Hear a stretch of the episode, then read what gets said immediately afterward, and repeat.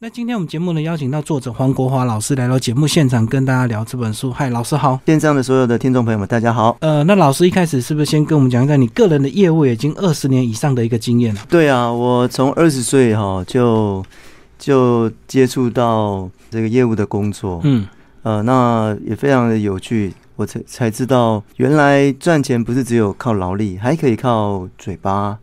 哦，所以呢，我就因缘际会，在我同学的邀请之下，一个很好的朋友，嗯，那他就约我去听一个这个当年非常火红的叫永久公司。如果你听到永久公司，你知道的话，可能你年纪应该跟我差不多。我应该二十年前，当初永久跟安利打得非常的火热，这样子 在拼第一跟第二。对啊，对啊，对啊，所以我我想这个当年哈，这个那一天的那一天的那个创业说明会，真的是我。这辈子最难忘怀的一一场演讲，嗯，真的真的太精彩了。我听完整个血脉喷张，原来赚钱可以三到六个月，当时那个讲师标榜。三到六个月副业剪裁可以月入五五到八万，对 我们同时代，因为我曾经也在那边出没一两年，是所以说，我想 我想主持人啊，一听到这个五到八万块，一当时的我们都是专科生啊，五到八万块应该可以让我们很兴奋呢。对，那时候打工大概一两万块而已。对啊，对，而且他还副业剪裁，是，所以我后来听了之后，我就。毛起来非常认真做，我是我们那一届哈非常特别，我跟你分享，我是我们那一届里面唯一一个把二专研毕把它当大学读四年的，就为了做永久。对，就是这样。嗯，那时候确实会让你兴奋到说一定要把握这个时机，这一两年错过就没有了这样子。呃，对，当时因为知识背景哈呃比较不够，呃也很单纯。嗯，所以毕竟我们家里环境不是很好，嗯，原来可以靠这种方式赚钱，真的是毛起来做。我们像我上面呢，就跟主持人刚才分享了，就是只有那个大上线还在，其他底下全挂掉，只剩我一个人。嗯，在苗栗那边都这样，对，嗯，对，所以就呃，就从那时候接触了业务工作，然后退伍之后呢，就进保险公司服务了十四年，到现在我每天也是进行呃这个业务销售工作。截至目前为止，扣掉当兵，大概二十年以上了。后来这个呃，在这个业务公司做了十几年的一个时间，到什么时间点你突然？想到想要自己出来创业，这个可能也归功我的恩师，呃，徐永正讲师哦，他是这个清凉音百大名师当中的几乎是首席顾问呢。那他的有声书呢，我想这个业务工作受挫率很高，对，所以我有一个习惯不错，我跟听众们分享，也跟主持人分享。就是我有听演讲的习惯，嗯嗯，那我在车上，我每一场演讲基本上都会录音的，嗯，那录音听听听听了之后，觉得需求越来越大，就是听演讲的品质也越越高，开始就去听这个呃一些清凉，像主持人不晓得有没有听过清凉英文叫事业机构，就那个张教授。张景卫他们，嗯，哎对，那那听了除了张景卫老师的课不错，徐永正老师的课。当然是比较跟我磁这个磁场相近，嗯，那我深深受到他的影响，包含他的这个业务背景跟我也有很像，呃，以及他的那个授课风格、说故事的技巧，深深的影响了我。所以我看他从业务工作后来转型到专任讲师，发展的相当的成功，我就觉得，哎，人生可能不是只有一条路，嗯，呃，后来我就决定效法，呃，他的这种职业规划。我后来呢，也这做了一段时间准备，那我也觉得准备的差不多，就在四岁那一年，就给自己放手一搏试试看。我想做业务机会应该不会有时间上的限制，嗯，真的我也。呃，没有太成功。我想回去做业务，应该不是太困难了。是是是，所以后来我就这个四十岁出来之后，一直做专任讲师到现在，应该还还算受到很多的学员的肯定。嗯，然后你是选择自己创业，并不是进入所谓他们的那些体系，对不对？因为我知道有时候这个呃，你上完他们的一些课程，你可以再进阶参加他们的培训讲师，就直接进入他们的一个整个企业体系下。那你为什么选择自己出来？这个又是更大的一个挑战。呃。这个可能也跟台湾的讲师市场有有一点关系。现在有很多的讲师，他像包含顾问公司，他们要养一个讲师，可能要支出的费用，要固定给这些讲师费用，可能要能养得起这些讲师的这个机构，其实台湾台湾算起来并没有很多，嗯，都变成转型成是一种呃合作关系，也就是说，他帮我们介绍介绍讲授课的机会，嗯，那他抽成，嗯。啊，是用这种合作方式，呃，这是第一个原因呢。第二个原因是因为我坦白讲，我也没有这种资讯跟管道，我不知道进哪一间公司。嗯嗯，所以就这样，呃，我一开始呢就就出来，先帮人家代工，呃，代理一些产品，然后课余哈，就是我的工作当然都是营业单位早上的时间去推广我当时代理的一个销售工具。嗯嗯，然后代理了大概一年半。那下午的时间哈，其实我只有早上的时间比较忙，下午我有空，我就在准备现在这个主持人你手上这本书的所有的内容。那我把它边写作边上课边听演讲，把它整理成这个一门一门课。哎，结果呃学员慢慢陆续也变得越来越多，所以我就干脆就独当一面，就成立一间自己的工作室，就叫超进化业务工作室。嗯。超进化业务工作坊，然后呃，在这边书的介绍说，连续三年超过五百场的早会专题简报，早会专题简报是不是很多这个业务公司或者是这个呃寿险公司都会必备的一个非常重要的一个早会的一个呃行程？这样，大型的保险公司的话，像我出我的老东家是国泰人寿，对，它是一个历史悠久、规模也非常健全的一个公司。他们自己本身有教育训练系统，那呃很多公司如果他们的体制很完备哦，他们其实不太需要像我们这种外聘讲师。但是呢，毕竟业务工作是它是一个弹性很大的公司，规范之外，如果不影响到公司的大方针，所以呢，很多公司的高层其实也不会太刻意的去阻止我们。呃，为营业单位的业务员提供一些不同的资讯跟服务，所以我在超过五百场的这个时间里面哈，大部分的主要的客群还是以我以前的娘家，就是我的呃老东家国泰人寿这些三百多个营业单位的据点早会去跟他们邀约早会，嗯，所以我借由这种分享。在短短的三十分钟到四十五分钟的时间，我有这个小小的经验，大概超过五百场的展会简报的分享经验。哇，那个经验累积非常可怕哦！这个五百场，嗯，对，因为因为我我可能在离开国泰人寿之前，我就对国泰人寿，呃，跟国泰人寿的主管对我印象都还不错。对，你也很熟悉他们的文化了，所以说你再回头帮他们授课，能够把你这几年看到的一些新的东西带回给这些营业部门嘛？对，就是我我觉得这个是这个视视野的高度是必须具备的。嗯，如果我们能够把呃在其他企业一些培训非常有效的一些方法啊，能够回到我娘家，因为毕竟这个产业我很熟悉也很了解，所以我就把它变成这个业务员的国人寿的文化。哦，甚至是我后来触及到第二家富邦，甚至是其他家，基本上保险公司的文化差不多，好，只是风格不太一样而已。有一些美式，有一些是比较保守啊，所以我把它变成是他们比较能够听得懂的语言，跟他们分享其他企业，包含其他的业务员成功的模式。哎，所以我就这样子跑了，大概就超过有我算了一下，应该超过五百场以上。所以现在很多的业务面临的问题，是不是他们一直在花很多时间在冲刺，在这个呃找客户，反而他没有时间去进修，或没有时间去醒思他在每个案子他到底是什么原因成功跟失败，所以需要像你们这样一个专业的讲师去提醒他们。呃，我我常常会跟这个我授课的时候会跟学员分享，我说这个。教育的成本或许很贵，但教训的代价更大。所以，如果我们今天是一昧的冲，我相信主持人你一定听过砍柴的故事啦。骨头如果那个就就那故事里面的简单情节是，年轻人砍的柴，时间时间体力也都比老人多也长，嗯，可是他的柴却到市场上去卖。结果卖的那个数量哈，远远低于那些老人。那老人只跟他说：“我我工作到五点下班回去，第一件事情就磨刀啊，磨斧头。那只要斧头够力的话，我三下就可以砍断一根这个一棵树哈。嗯嗯但你要花三十下，所以我想这个效率是工作的灵魂。嗯，我希望业务工作是它是有真的是有品位的，而不是这个忙的跟无头苍蝇一样到处乱撞。”啊，我我觉得这个不是正确的，呃，特别是寿险从业人员，他不是一个应该要有的风范。我觉得真正是要能够效率的工作，你才能够品味生活。那在你这个二十年的这个呃业务生涯，这个呃讲一下心态的一个变化吧。一开始是单纯的业务，你要自己去冲嘛，到最后变成国泰人寿的内部讲师，到最后现在变成外部的哦，到处又接触更多的一个企业。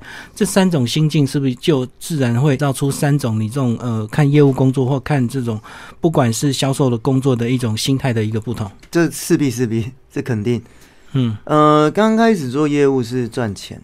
因为我当时我刚才跟你分享，在永久失业的时候，我听到原来可以靠嘴巴赚钱，我好兴奋哦。是，呃，所以那时候做做业务的主要出发点是赚钱。嗯，啊，赚钱。但是呢，赚了钱，我我发现后来慢慢越来越懂事之后，我发现钱好像。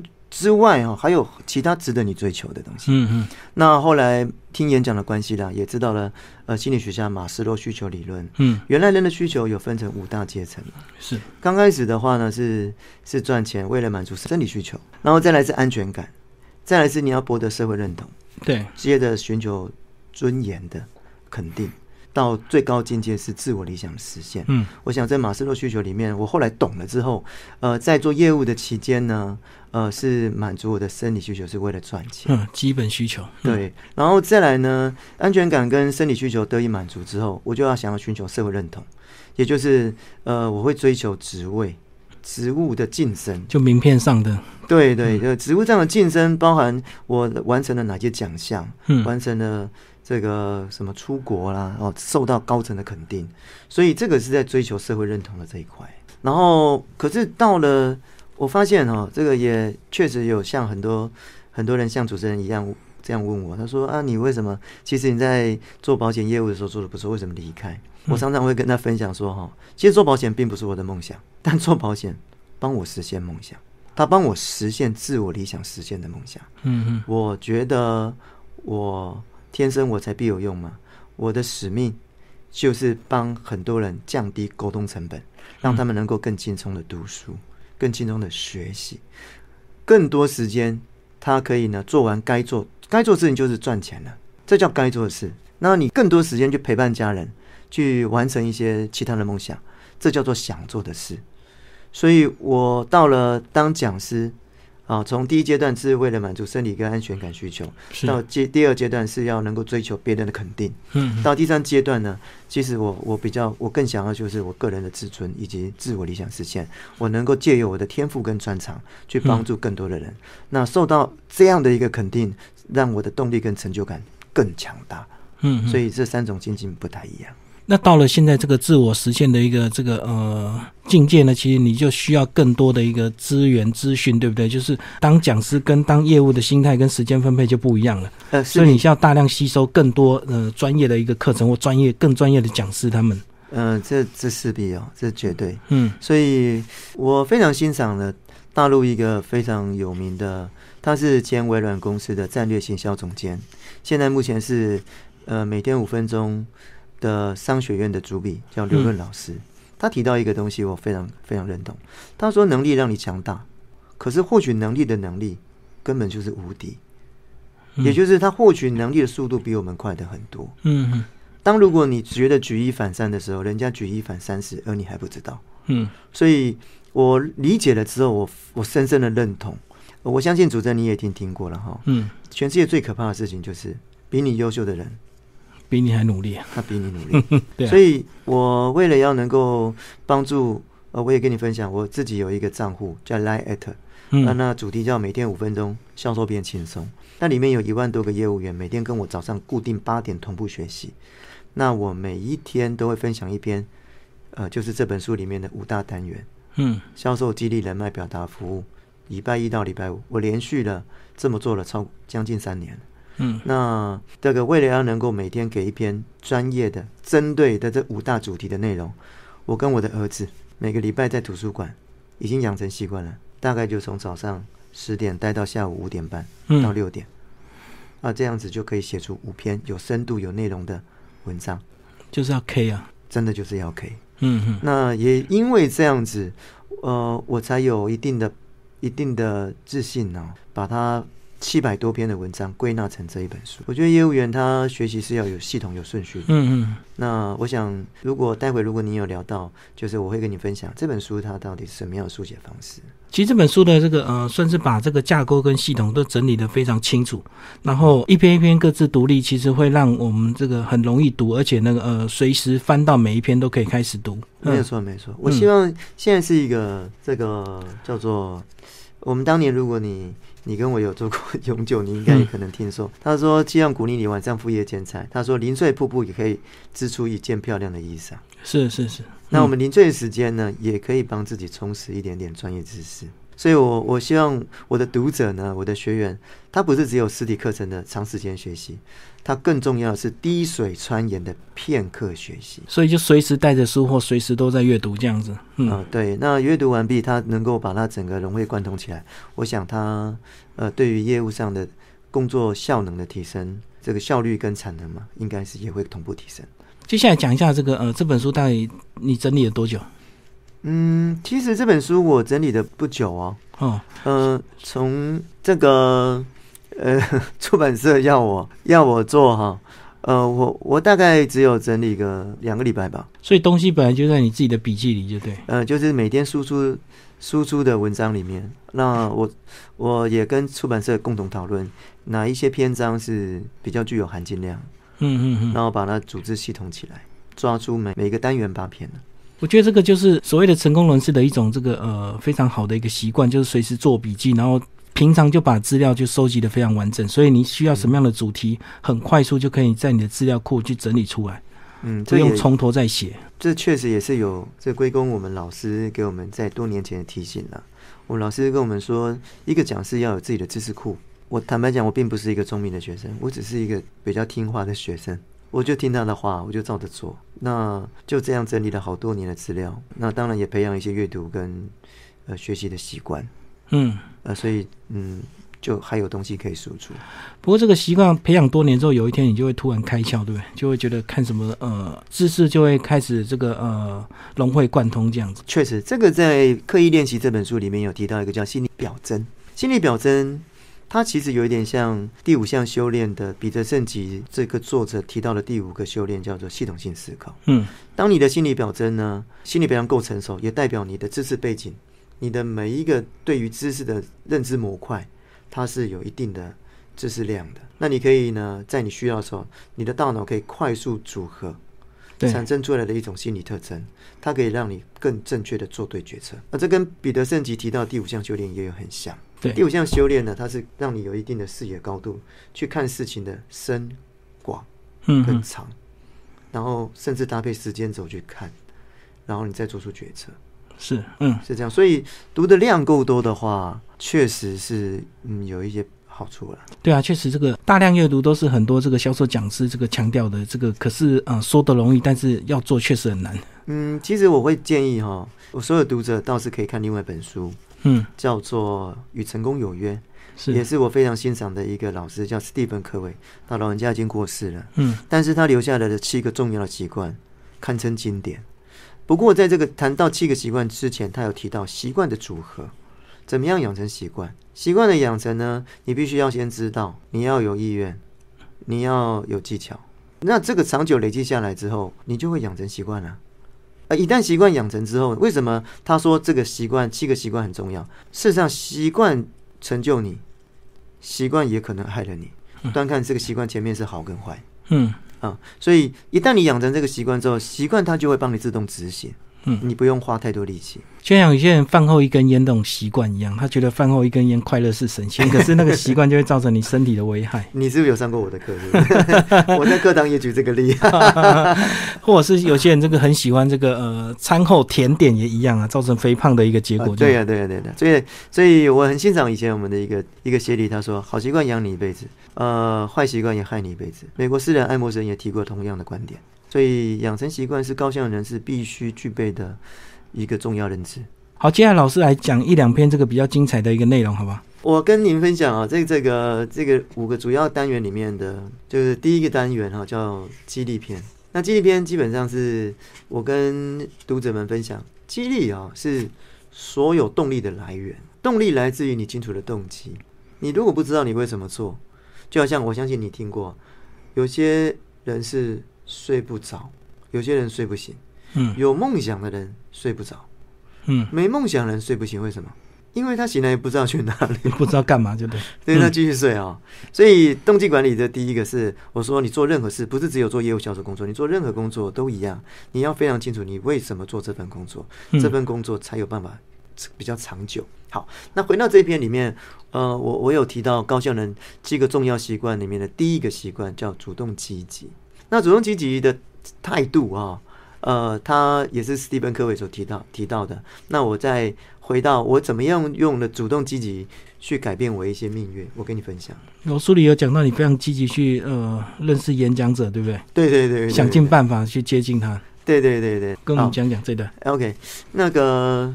我我我想这个我我以前只有专科毕业，那后来有机会去去读书，嗯，去当专任讲师就必须读书了嘛。对。然后呃，这次补一些专任讲师的一些基本职能，也是我的工作之一。那我利用晚上时间去读夜间，呃，就是硕士班了，在在职进修班，在职进修班。那有一天我在台北工作完毕哈，回到这个我家里住苗栗玉达，那我走进教室之后，然后找到我位置，准备坐下来。我往前面一看，哎，我看这个人很眼熟，哎，这不是前防部长施茂林先生吗？因为我很仰慕他了啊。然后旁边一张非常大张的海报，上面写着“欢迎大师开讲”。那我当讲师很多年了嘛，啊，我想说，哎，基本上我很会验尸啊，验尸是很会检验讲师嘛。验尸，你你是不是大师？我听也听得出来。嗯，哎，果然那个施部长大师就大师啊，他不但讲的非常精彩哦，而且。呃，这个不失专业讲师的素养，他会段落式提问呢。他会讲到课堂的某个单元，说：“哎，各位同学，这边有什么问题呀？”哎，我当场听得很入迷，我也不知道要问什么。可是我知道机会来了，我当时脑里就跳出：我如果能够认识师部长的话，我不就多认识一个贵人吗？对。于是呢，我就想，我我我我我要问什么？那我就在那边听课的时候，我在那边也这这同时在那边等待啊，等什么呢？等师部长第二次提问啊。是。哎，果然给我等到了。结果师部长第二次就说：“哎，讲到这边有没有同学有什么问题啊？”我立刻见机不可失啊！我立刻就举手，一百多个学员了哈，没有一个举手，就我举手。我坐在最后面嘞，所有的人眼睛翻过来看我，两百多只眼睛，我自己有点小紧张。然后呢，我当时呢，我就跟自己讲，不要管别人怎么看你，嗯，做你该做的。对，OK，我就说：“哎，老师，那个刚刚你说那个计程车司机后来被判刑吗？”那老师收到问题当然很认真回答嘛，嗯，答完我就很高兴。主持人，你知道我我高兴什么吗？因为这么多人没人举手，就我举手，那他对谁有印象？对你唯一一个，当然是我啊。是啊，可是这只是印象深刻，可是这样不够啊。对，我必须让他对我难忘啊。嗯，好，怎么做？我就想说 怎么做。我后来就想要跟他交换名片。嗯，三个小时老师讲完喽，然后讲完之后换副校长讲话。副校长拿起麦克风一讲五分钟，哎，那个那个司部长走出门口啦。那等他讲完话，我一箭步冲出去，冲出去就就找司部长啊。就司部长不见了。嗯，我想说糟糕，会不会这么情深缘浅啊？嗯，有一点有小失望。我准备回教室拿包包，头一翻过来，就看到司部长从某个教室走出来。嗯，我一看到他就大喊。这个几个字啊，呃，我大喊五个字：部长，你别走，很大声哦。那部长听到声音就缓缓的翻过来，我冲过去就跟他讲说：部长，你今天讲课真的讲的太精彩了。好，然后呢，赞美完了哈，我就跟他说：哎，部长，我可以跟你交换一张名片吗？是。那主持人，你猜猜看，他说可以吗？肯定可以啊，肯定啊。所以以后要给人家有所要求，一定要记得赞美人家。而且而且重点是自己一定要准备名片，不可以跟人家要名片，自己没有名片。对对对对。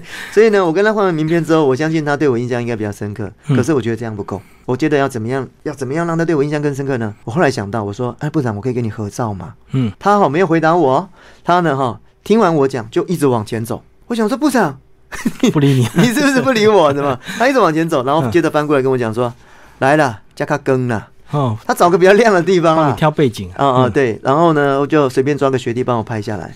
那拍完之后呢，哈，我想这样应该对我比较深刻了哈。嗯。那后来我想说这样还不够，我接着就把他这个合照，我写了一个感谢信，再寄给他。第四次就把照片洗出来。连同感谢信一起，我用 email，嗯，email 还写那种感谢 email 哈，然后寄给他之后，我这样第四次了，我觉得还不够，我整个把他认识的过程写了一封主题叫“部长你别走”的文章，我用 email 再寄给他。嗯哼，主持人，你猜他有看吗？他一定会看，他真的有看，他还请他秘书给我回信，他说本篇文章我们放在中华法律风险管理协会，主题就叫“部长你别走”。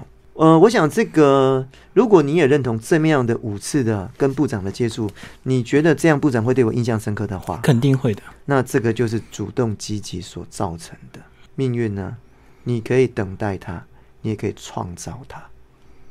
我选择创造。对啊，每次看到这个演讲的场合，这个一讲完了，这个很多人就围过去跟演讲者进行一些互动，但是有很多人就是会离开，所以你选择很主动过去跟他认识，然后又透过这一连串的一个步骤，让他非认识你不可这样。最早知道有才知道海滩上有几颗海星呢？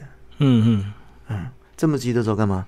前面不是有一个可能这辈子改变你命运的一个贵人呢？是是是，就像主持人你，或许也是我的贵人之一。嗯，所以我我想办法让自己知无不言，言无不尽。所以，也许就从他人脉又拓展出更多的一个，不管是商机或者是呃人际关系这样子。嗯，这势必因为我觉得这个我以前很欣赏一个讲师叫陈安之老师哦，他也是超级成功，已经红到大陆去了。他说专业的成功只占百分之三十趴，嗯，人脉的成功占百分之七十八。是 OK，可是如果你没有专业知识做一个基础，你再多人脉也没有用。因为很快就会看出是草包，对不对？嗯，当然当然。就人家帮你介绍进去，结果你没有料这样子。嗯，的确的确，我我们这个我妈妈是闽南人嘛，她她说碰红追给台波吧，嗯，哦，看起来很大，扎了结果是空了。呃，我觉得我不喜欢当我们的老师，一直是我非常就也是目前就是一直提点我们的老师徐永正老师。他说讲师三种境界，一叫名嘴，很会讲电视媒体那些名嘴；对，二叫名师，很有名。嗯啊，那讲的也 OK。第三种叫名师，叫做光明的明，真正能够透过智慧去启发很多人，让他能够找到自己人生光明璀璨的道路。嗯嗯，这种帮人家点亮一一盏灯的老师，我觉得这个境界是我追求的，像灯塔一样。不敢这么讲，但是虽不能自心，向往之啊。是啊，是啊，是啊。这个是呃很高的一个境界，但是需要很多年的累积，甚至可能自己真的还要经历过一些事情，才能够有这样强大的一个同理心哦。所以我很感谢我家里啊，我们家里环境不好，嗯，也让我有这种机会。如果我出生那种官宦之家，我或许。我有这种体会，我我我觉得可能很多事情都会讲的理所当然，可是很多人这个大家起跑线本来就不一样嘛，哎，先天环境就不一样，你怎么可以要求他跟你做一样的事情？嗯，对对，所以说这个每一天老天都给你二十四小时，嗯，就看你怎么运用。对啊，其实主持人我也跟你分享，成功真的没有我们想象这么困难，你只要去做很多人不愿意做的事情就可以，但是很难，习惯大家会挑事情做，所以一定要读这本书叫《与成功有约》，因为他说习惯是可以培养的。一旦养成，你要改掉也不容易。你现在可以改掉拿杯子的习惯吗？很难，嗯，你也改不掉了，因为你习惯了。是，对，你要忘记也不容易哦，你忘不掉。你现在忘记拿杯子怎么拿吗？你忘得掉吗？就跟学骑脚踏车一样，你忘不掉，一辈子只要学会一次，就永远都会骑脚踏车。对对对，所以养成习惯就好了。嗯哼哼，习以为常，不以为苦。刚分享是第一篇，哇，就这么精彩，这个就是强激励。那是不是这样？我们就五篇都帮听众朋友介绍一下。第二篇是手表达，就开始要怎么样来表达，对不对？然后告诉你这个八种升级的一个方式。对这个表达呢，当如果你已经知道你为什么经营之后，第二个你就必须要进阶到这个怎么让人家理解你你传达的讯息。呃，消费者不绝对不会因为你商品而付钱，他是因为你带给我什么价值而付费。嗯啊，我是本身是行销流通研究所的嘛。那我教授问我第一个问题就是，请问一下，什么是行销？什么是销售？后来他跟我讲，销售的本质是交换。我们用什么交换消费者的价格？哦，要用价值啊。嗯，OK。那你要怎么样把价值输出让对方能接受？你必须靠表达。嗯，那表达我跟你分享一个故事啊。我有一次到高雄火车站。刚才我是在我下了下了那个阶梯下来之后呢，哈，右边就是一个那个台铁便当，哇，好香哦。嗯，那我就买了一百块便当啊，然后就我对吃不是太讲究，只能吃饱就好，所以我吃完之后我就找垃圾桶啊。对，那我找垃圾桶，呃，我不知道在哪里，我不知道垃圾桶在哪里，找不到，我就站起来转了一圈看不见。那旁边有一个贩卖部的小姐，我说小姐，那请问垃圾桶在哪里？那小姐就说，她要往前比啊，哈，比那边哈，但是这个。他就比厕所啊，嗯。啊厕所，然后我就看一下厕所，我说小姐我要找垃圾桶，他说厕所厕所厕所，我要找垃圾桶，你跟我比厕所，那不是这个答非所问吗？我我想奇怪你怎么这样回答？后来我说小姐我是要找垃圾桶哦，是，他说对呀，就在厕所旁边呢。嗯，沟通的问题。OK，我我当时呢，我就讲这个小姐呢有在回答问题，可是她却没有达成她回答的目的，而回答的目的在于让对方听得懂。所以表达的本质在于理解，表达的主体如果不对，你表达就不容易正确。是，表达的主体其实不是讲者，是听众。嗯，我们并不是在说给人家听，我们是帮助别人听懂。而这个主体对了，表达才正确。所以说我我在这个里面我有提到哈，表达呢包含你要建立感情啦，嗯，完成企图啦，哈，总共有四有四点，我们在书中你有详细介绍。所以他可能就是少讲了一句啊，对不对？他如果说多讲一句，这个你要找的垃圾桶在厕所。你就很清楚了，可是因为少讲那一句，就变成你们来来回好几遍这样重复。是，所以我在书中有提到一个叫麦拉宾法则。嗯，呃，这是加州大学的一个教授他提出来的。他说，一个人的记忆哦，跟理解，七趴来自于文字，三十八个 percent 来自于声音跟语调，五十五趴来自肢体语言。所以我如果是那个美眉哦，我可能就不会这样讲。我可能就会三四启发啊，我可能会说呢哈，呃，先生，你要找的垃圾桶在厕所旁边，所以会有语言，会有声音语调，还有搭配我的肢体动作，对，那这样就会达到表达的目的，让对方听懂。嗯嗯嗯，反正我觉得在表达里面是很重要。对啊，这只是一个非常小的一个事件，可是如果你应用在这个呃业务销售上，其实就会帮助很大。因为很多时候，这个你不懂客户的一个需求，你一直在介绍你要你想推销的，可是客户其实不想要听这个，他可能是需要另外一种，对不对？呃，绝对是这样子啊。对，所以我在这个分享的时候，我说表达呢，就像。这个我们要完成某些目的，打比方我们今天来公司上班，嗯，你为什么要骑车、开车或搭交通工具？因为工具可以帮你提升效率。那如果你也知道目的是让对方听懂，你也应该用对工具。那这个工具就是书中所提到的，你可能就三这个叫做七三八五五法则，包含我在其他课程在教的 SCQA 的表达技术、金字塔原则。哦，电梯演讲，而这些都是一个很好用的表达工具，都可以让你比较有效率的让对方听懂你表达的意思。接下来就到第三个步骤，对不对？就是开始要狂销售。哇，这个标题真的写的非常棒。怎么样来狂销售？呃，其实哦是这样，销售的出发点呢，应该要先知道什么是不能销售。应该是说，成交之前你必须懂得不成交。嗯。所以我在激励篇里面，我有提到这个自律人有三个东西。呃，什么叫自律人呢？嗯，自律人就是你用这高标来逼迫，用道德来约束，是用奖励来激励。嗯，这三个呢，我把它称为自律人。那第二个呢，我觉得道德就是商业道德了。嗯嗯，你不是所有的都要成交。在最后面我提到，在人脉篇我有提到哦，如果你今天太急于成交，你会有可能导致三种损失。第一种叫友谊损失，打比方主持人，我跟你交情这么好，你因为做了保险就来找我，不管我需求，只因为你要业绩，这样子会不会让我觉得你这个人很市侩啊？他那个就跟多年不见的这个朋友突然见面，就为了要发喜帖，这样子，感觉不舒服。炸了，这感觉坦白讲真的很差。对，OK，所以这个第一个友谊会损失，嗯，第二个呢，你的业绩会损失。是，呃，什么叫业绩损失？就是你可能哈，治愈了之后，他为了捧你的场，他真的就给你业绩了。可是呢，没有需求的成交，捧场的业绩通常也不会太大，嗯，也没有多少次嘛。是，所以说你会导致业绩的损失，因为他可能支出给你的保费。你拿回来这个客单价，可能是这个人的可使用资金的九牛一毛。嗯，他所以是应付一下而已。对，应付一下。第三个是最大的损失，叫做地位的损失。地位的损失是最大的损失了。是是是。因为呢，在我常常会跟业务员分享说，你在顾客心目中的地位，决定顾客付给你的价位。你地位很低，你是业务员拉保险的，那我当然要跟你杀价啊。嗯。你的地位很高，你是寿险顾问，甚至在我心中你是权威。你说什么就是什么，对对，因为他要你的服务，不是要你的 这个什么怎么减一点佣金这样子。对，所以所以回到前面刚刚主持人你的问题啊，就是我刚刚说成交狂销售之前，你必须先知道什么是不能销售的。嗯，在案例当中我有提到，呃，我们在这个业务销售里面有一种叫做活动式销售。活动式销售就是把保护约来听，就是大家聚餐，然后中间夹杂了工商工商服务这样，就配合你们的一些活动就对。对对，嗯。然后讲完之后呢，其中有一个老板哦，他听完之后，会计师讲完，他觉得他们家需要做财税规划，可是实际上呢，了解了他们家的状况之后，他其实不适合买这种大额保单。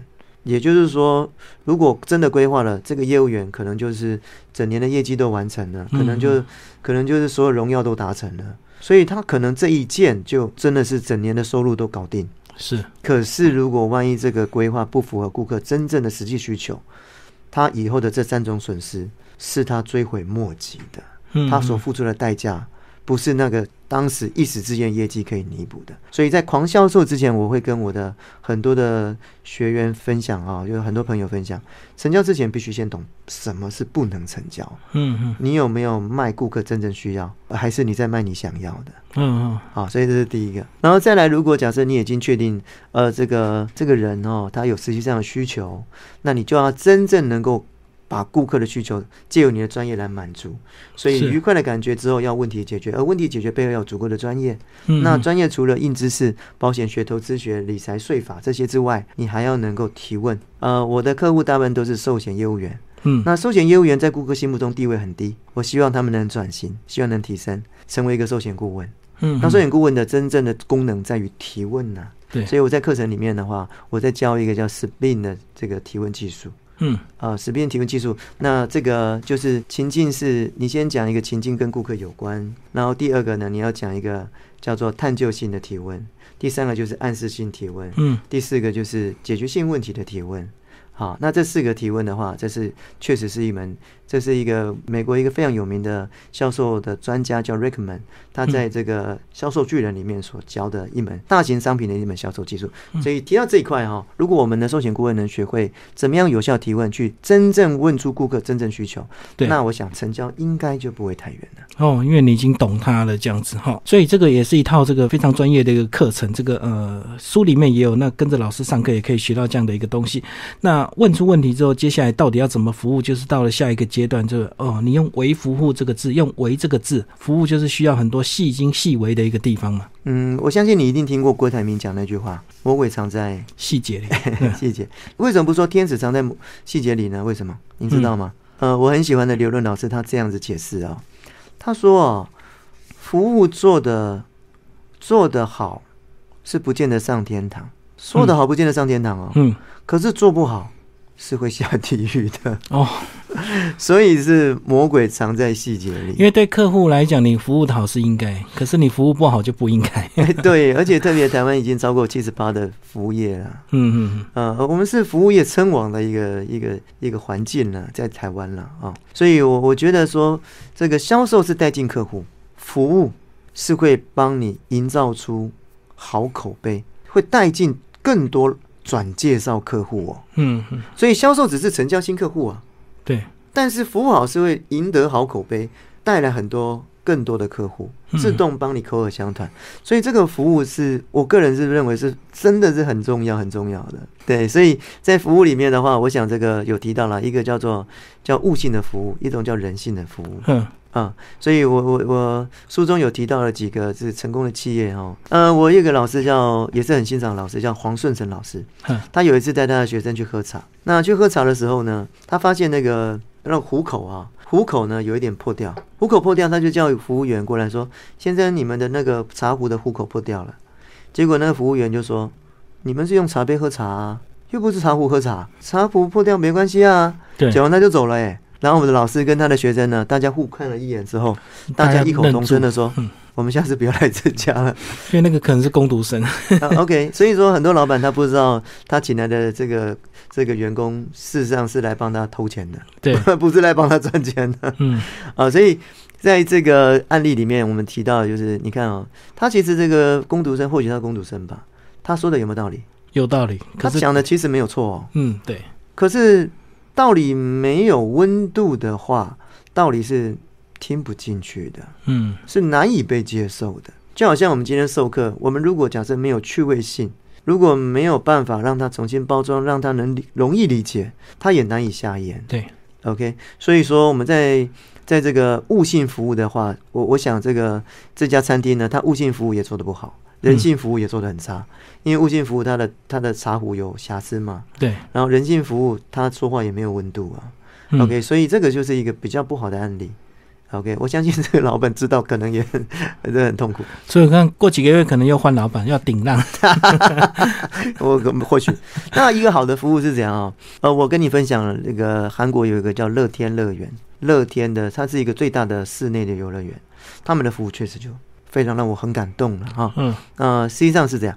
呃，我在四年前带我儿子去韩国，他们还小，今他们现在都比我还高了。然后去韩国的时候呢，那个最后一天，他们早上午时间有个行程，去三个小时的去乐天乐园室内的，嗯，因为乐天乐园很大啊，是，所以导游那个导游就有跟我们说，你应该逛不完，所以说我带你们进去呢，重点地方玩一玩，嗯，就好了。然后呢，他有特别说，那这个券哈。啊，记得哦进去一次哈，你就出来就不能再用了。哦，所以说你要玩完，觉得时间可以就再出来。我们两个小朋友当时才八岁九岁啊，嗯，好很小。啊，听说要去这个游乐园，非常兴奋呐。是啊，然后我们进去跟着导游走了一圈之后，然后呢，导游就放生了，我就带我们两个小朋友去想说就开始啦，我们这个去乐园去玩。我们就想说找个人潮少一点的地方。我们往上看呢，上面呢各个设施的人都很多啊。然后往地下室看到，哎，有一个三 D 的什么那个叫做动态的一个电影院。我想说，哎，人好像比较少，我们就想说，那不然就去那边走走好了。是，先去那边玩。结果呢，我们两个爷俩哈，三个人都到了地下室，然后看到入口处，我就走走进去了。结果走进去之后呢，哈，看到哎，电影院实在不知道在哪里。结果就问了那个服务人员说，呃，到底在哪边呢？他一听我们是讲中文的。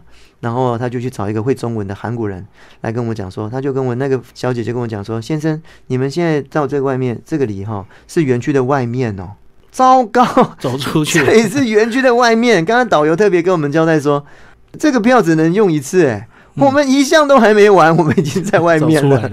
哇！然后我们走到外面之后，我们那两个小朋友，当时我记得他们两个，他们现在是十四岁嘛，所以是刚当时是十岁，一个是九岁。那我们那两个那个小只的，我们家弟弟啊，用一个非常哀怨的哀怨的眼神看着我，我我我真的也不知道怎么怎么办。我就说那个可以帮我们想想办法吗？嗯。然后那个这个这个服务人员也也就是说 OK，那你等一下。他就说你们导游电话是几号？他就打电话给导游啊，希望导游。可以呃，透过他们的那个立场哈，可以去帮帮忙，看是不是让我能够再进去。就导游呢，他就直接讲说：“抱歉，这个真的是只能只只能进进去一次。所以呢，爸爸，你就带他们到旁边花园去拍拍照就好了。”哇，我听了脸都绿了。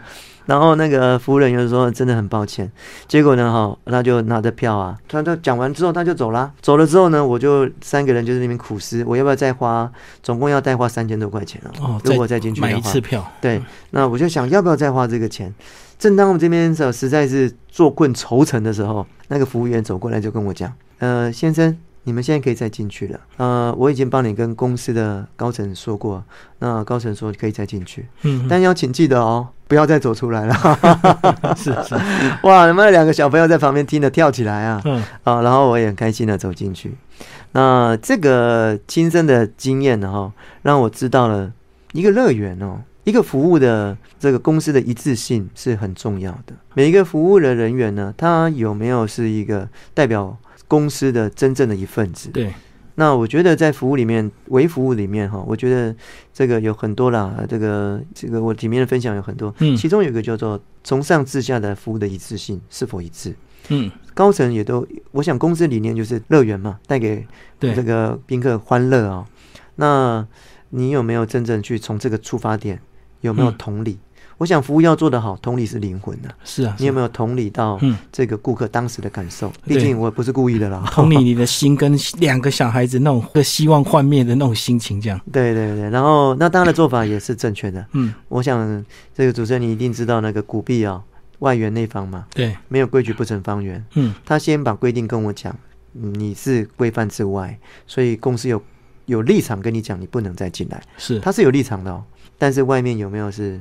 圆的，对，所以他先讲规范是对的，然后再来呢，这个规范外不外乎人情，所以他再用弹性的方式来处理。这个是一个正确的处理方式。嗯嗯嗯。所以我觉得这是一个为什么这个企业能够享誉国际，招到这么多国际的观光客到他们那边去游玩，有它道理。所以他们一个贴心的举动，就让着他们的这个名声随着老师授课到处去讲。没有错，没有错，的确这个案例我常常相传。对服务上面，我常常会拿来做举例。对，如果他真的硬邦邦说不行就是不行，可能当然他也没有错，可是这个就错失他们自我宣传的一个很好的一个机会。嗯，没错没错。因为总有。有一些意外嘛，很多人就不小心就走出来了。对，的确的确，所以说我相信汉森的这个收听的 听众这么多，其中也一定很多的企企业家。我相信这个借由这个故事要跟所有的企业家来分享，服务的本质哦，内核是同理。对你有没有站在消费者角度去同理他的心情感受？所以我觉得这个要服务做好，同理做好，其他技巧。我想这个应该就会如虎添翼啊。那最后还有一个部分是大人脉哦，所以今天因为时间关系，这个呃，欢迎听众朋友去找这本书来读。那最后有个非常重要的一个问题，就是我相信很多这个呃销售训练员他们很不愿意把自己真正东西很具体、很细节的去写出来，因为呢怕会影响他自己的一个授课。那我想要问老师，为什么这样的一个心胸，把你这么二十年累积的一个经验，整理这么详细的一本书写出来？这个问题非常非常的好啊。呃，在商学院里面，我们有提到一个叫做一个叫快攻策略，一个叫防御策略。嗯，防御策略呢，哈，嗯，如果有机会你上我的课，我的课是可以录音的哦。很少人这样子，一般都禁止录音录影。哎，可以录音，可以录音。那为什么可以录音？因为我知道人的生理需求，他在。这个听课的当下有各种各式各样的状态，他有可能是家里有事，有可能心情不好，有可能昨天晚上太晚睡，所以他有可能在第一次听课的时候，第二个他学习的状态不是太理想，对，那学习的成效也真的会不是太理想，所以我会希望他借由录音或者是复训，我的复训在去年，包含我跟我们的合作伙伴都有提，复训不用钱。所以他可以第二次钱，终身学习。呃，对对对，某个单元可以终身学习。所以这个我第一个出发点是学习的目的是要让他，他来报名上课的目的是要学会。所以我有没有从这一点出发？他有没有学会是我最大的考虑。那如果能够让他学会的所有一切的。可以允许的范畴内，我都允许他这么做。嗯，因为录音可以回去重复听，复训可以让他重复内化，再把所有的这个所学的技巧，真正能够变成是他自己提升自己工作跟生活上面的有效方法。嗯，这是我让他，这个是我写书的一个目的了哈。这个包含上课也是这样。对，那再来就是我刚刚提到，就是我如果假设更新迭代的速度。够快，我其实不用担心人家学习啊。哦，就是写出来东西都已经旧了，你马上又有新的东西。对对对，那如果你担心人家学，是不是也从某个角度看，是你更新速度比较慢一点呢？就只有那一点料 啊，所以不能写。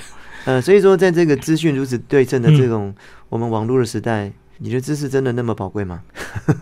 是 是是。哎，对，所以我们觉得是你把它整理系统化之后，怎么样让人家方便学习？我觉得这个接触之后的目的也是这样。嗯，我希望除了每天五分钟滴水穿岩的学习之外，片刻学习之外，是不是有一个能够让你随时随地的学习，有系统训练学习？这也是我出这本书的目的。最后，老师，这个呃，读者如果读完这本书，想要跟老师互动，呃，透过什么方式？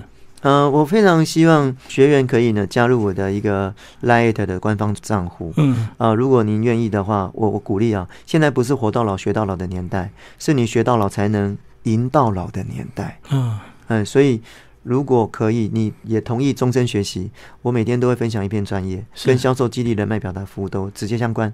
所以你可以加入我一个每天五分钟销售变轻松的这个 Light 的官方网站，只要你搜寻小老鼠。A L E X 零九五五一九四二六一，好，你就可以呢加入。那加入之后，一定要给我一个贴图，让我知道你是我们汉森的 V I P 的听众。嗯，那未来有机会的话，你只要是汉森的听众，你有这个有关销售上面的问题，我都非常乐意跟你做一个互动跟交流。好，今天非常谢谢我们的呃作者黄国华老师为大家介绍他的呃这本这个非常棒的一个这个销售圣经啊，百分之九十客户都点头的五分钟上手圈粉攻略，博士智库所出版。谢谢。